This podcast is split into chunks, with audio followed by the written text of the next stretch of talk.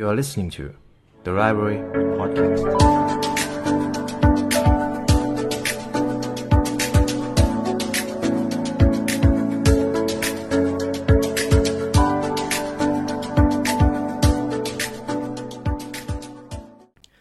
สวัสดีคุณผู้ฟังกันอีกครั้งนะครับ ผมมีดีต้อนรับเข้าสู่ The Library Podcast ในช่วง Theoretical ครับ ในพิโซดนี้ผมมีเรื่องหนึ่งอยากจะมาพูดคุยกัน เป็นเรื่องของทักษะที่สำคัญที่สุดในด้านการทำงานของมนุษย์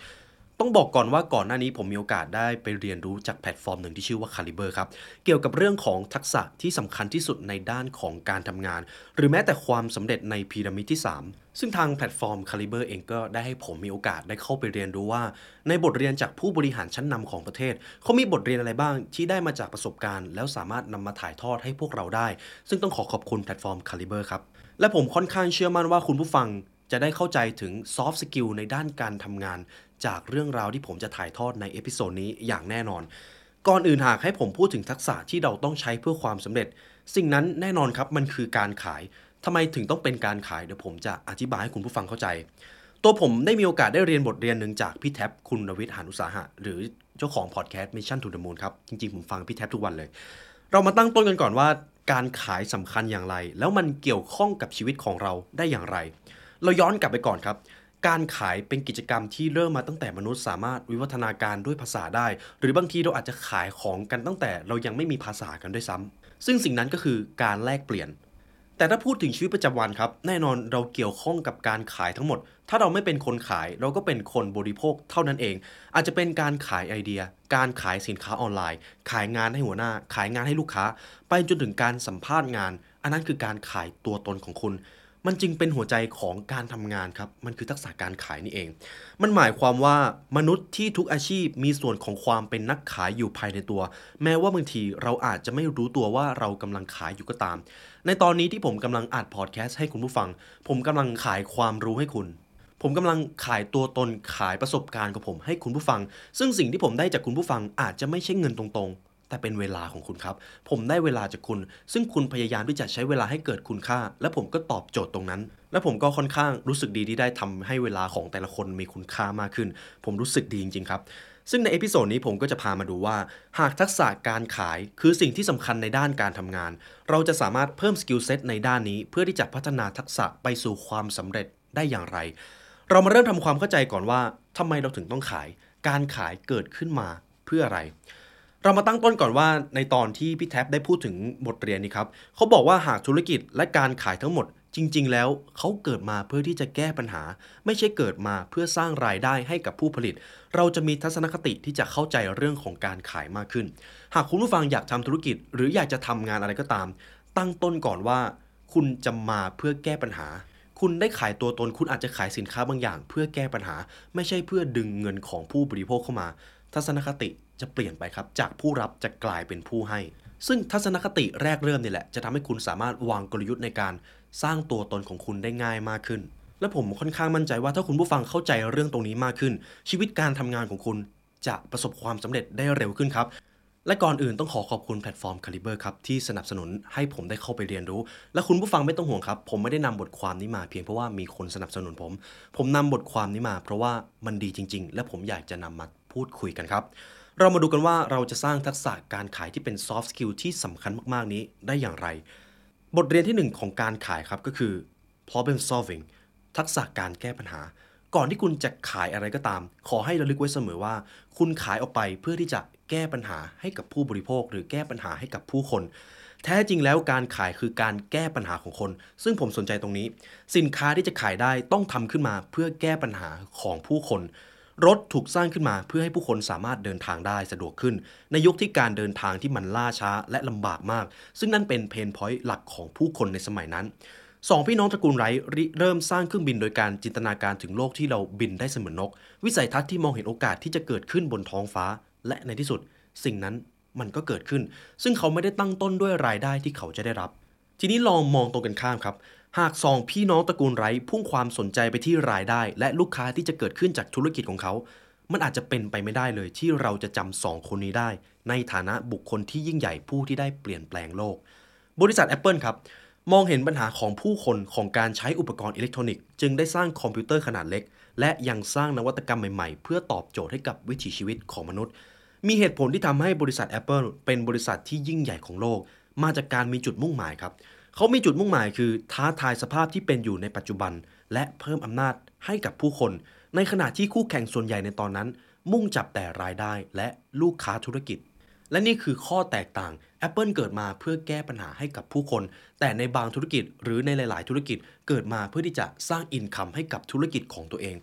คุณผู้ฟังเห็นได้ว่าตรงนี้ นวัตกรรม กลายเป็นส่วนหนึ่งของชีวิตพวกเรา จุดเริ่มต้นทั้งหมดล้วนมาจากความต้องการในการแก้ปัญหามากกว่าความสำเร็จภายนอก ซึ่งหากคุณสามารถมองปัญหาให้เป็นโอกาสในการแก้ปัญหาได้ มูลค่าการขายตัวตนของคุณย่อมเพิ่มขึ้นตามความสามารถในการมองเห็นโอกาสในการแก้ปัญหา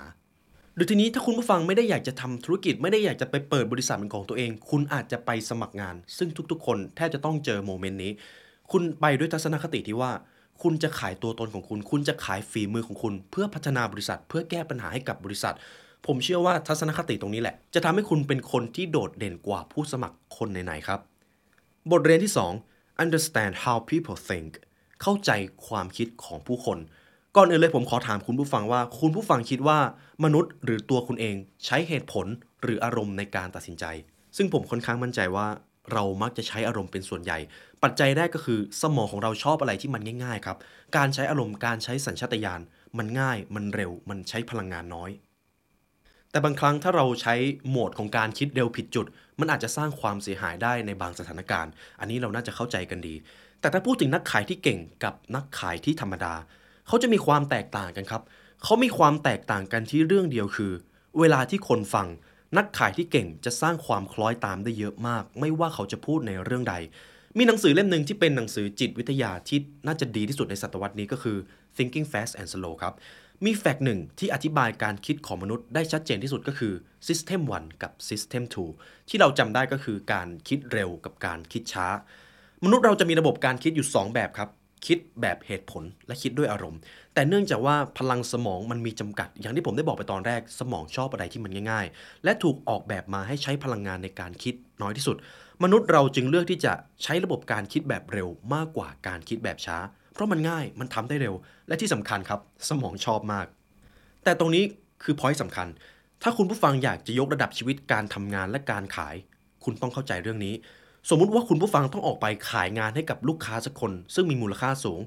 คนที่ไม่เข้าใจแนวทางการคิดของมนุษย์ ก็พยายามที่จะอัดข้อมูลค่าสถิติ และตัวเลขต่างๆ ซึ่งจะไม่สามารถดึงดูดให้ลูกค้าสนใจได้ สมมุติว่าผมจะไป present งานให้คุณผู้ฟัง ผมนี่เอาสถิติเอากราฟอะไรเอาตัวเลขตั้งแต่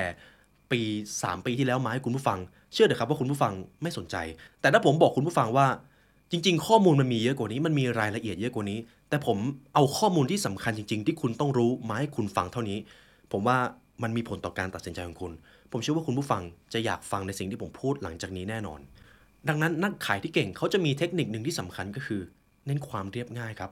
ไม่ต้องมีรายละเอียดเยอะไม่ต้องหวือหวามาก ขอแค่อธิบายให้เข้าใจได้ง่าย และกระชับที่สุด นี่แหละครับมันคือศิลปะในการเข้าใจมนุษย์ คุณจะใช้วิธีการที่เรียบง่ายมากกว่ารายละเอียด คุณจะนำเสนอข้อมูลที่สำคัญจริง ๆ โดยใช้ศิลปะในการสื่อสาร และเชื่อได้เลยครับ ถ้าคุณเข้าใจตรงนี้คุณผู้ฟังจะมีความได้เปรียบมากกว่าคนทั่วไปอย่างไม่น่าเชื่อ บทเรียนที่ 3 ของการขายก็คือ trust ครับ ความเชื่อใจ ในการขายคุณต้องริเริ่มเป็นผู้ให้ สิ่งแรกที่คุณให้ได้ก็คือความจริงใจที่คุณมีต่ออีกฝ่าย ถ้าคุณเข้าหาใครสักคนด้วยการหวังผลประโยชน์จริง ๆ เชื่อเถอะครับ เขาจะรู้จักคุณได้เร็วๆนี้ ว่าคุณอาจจะเป็นคนที่ไม่จริงใจในที่สุด ประโยคที่คลาสสิกหนึ่งของคุณ Warren Buffett ที่เป็นความจริงตลอดกาลก็คือ ความไว้เนื้อเชื่อใจใช้เวลาสร้าง 20 ปี แต่สามารถถูกทำลายลงได้ภายใน 5 นาที เพราะชื่อเสียงที่สะสมมาสามารถถูกทำลายได้ง่าย ๆ จากการที่คุณทำให้ใครก็ตาม ไม่เชื่อใจคุณเพียงครั้งเดียว หากให้ผมพูดถึงคนที่ จริงใจสร้างความเชื่อใจเป็น เมื่อเกิดความผิดพลาด เขาจะต้องกล้าพูดความจริงออกมา โดยเฉพาะความผิดพลาดของตัวเอง คนที่มีความจริงใจจะอธิบายว่าสิ่งที่เกิดขึ้นเป็นเพราะอะไร โดยไม่พยายามปกปิดข้อมูลหรือบอกความจริงครึ่งเดียว เพราะในบางครั้งการปกปิดข้อมูลอาจทำให้เกิดหายนะให้กับองค์กร หรือทีมของตัวเองได้อย่างไม่คาดคิด มีอยู่ครั้งหนึ่งครับมีเรื่องจริงเรื่องหนึ่งที่เคยเกิดขึ้นในอดีต บริษัทผลิตรถยนต์รายหนึ่งมีปัญหาเกี่ยวกับยานพาหนะอยู่รุ่นหนึ่ง ซึ่งผมจะไม่บอกชื่อนะครับ ซึ่งรุ่นนี้เมื่อถูกชนท้ายรถ มีโอกาสสูงมากๆ ที่จะเกิดไฟไหม้ทั้งตัวคันรถ แต่คุณผู้ฟังรู้ไหมครับว่าปัญหาที่มันใหญ่กว่านั้นคืออะไร ปัญหาที่มันใหญ่กว่าก็คือ เมื่อผู้บริหารของบริษัทนั้นได้รับทราบถึงปัญหาที่มันเกิดขึ้น สิ่งที่พวกเขาทำก็คือ คำนวณมูลค่าความเสียหาย ระหว่างความเสียหายจากการถูกฟ้องร้องจากความไม่ได้คุณภาพของตัวรถ และความเสียหายจากการที่เปลี่ยนระบบรถใหม่ทั้งคัน ซึ่งในระหว่างนั้นเขาได้คำนวณออกมา เขาคำนวณออกมาได้ว่า ค่าใช้จ่ายของการถูกฟ้องร้องโดยลูกค้า มันถูกกว่าค่าใช้จ่ายในการแก้ไขชิ้นส่วนยานพาหนะรุ่นนี้ และสิ่งที่เขาตัดสินใจก็คือ ปล่อยให้ปัญหามันคงอยู่ครับและยอมที่จะถูกฟ้องร้อง แต่ผลที่ตามมามันหนักหนากว่านั้น และเขาก็ไม่ได้คิดถึงก็คือ ลูกค้าแทบทั้งหมด ไม่เชื่อใจในบริษัทนี้อีกเลย ด้วยเหตุผลที่ว่า บริษัทนี้ให้ความสำคัญกับผลประโยชน์มากกว่าชีวิตของผู้คน และบริษัทนี้ต้องใช้เวลากู้ชื่อเสียงกลับมาเป็นระยะเวลานานมากครับ นานจริง ๆ และนี่คือผลของการทำลายความเชื่อใจที่ลูกค้ามีต่อแบรนด์ ซึ่งผมบอกได้เลยว่า มูลค่าความเสียหายมันเกินกว่าที่บริษัทได้คำนวณไว้อย่างทวีคูณ บทเรียนที่ 4 listening เป็นผู้ฟังครับ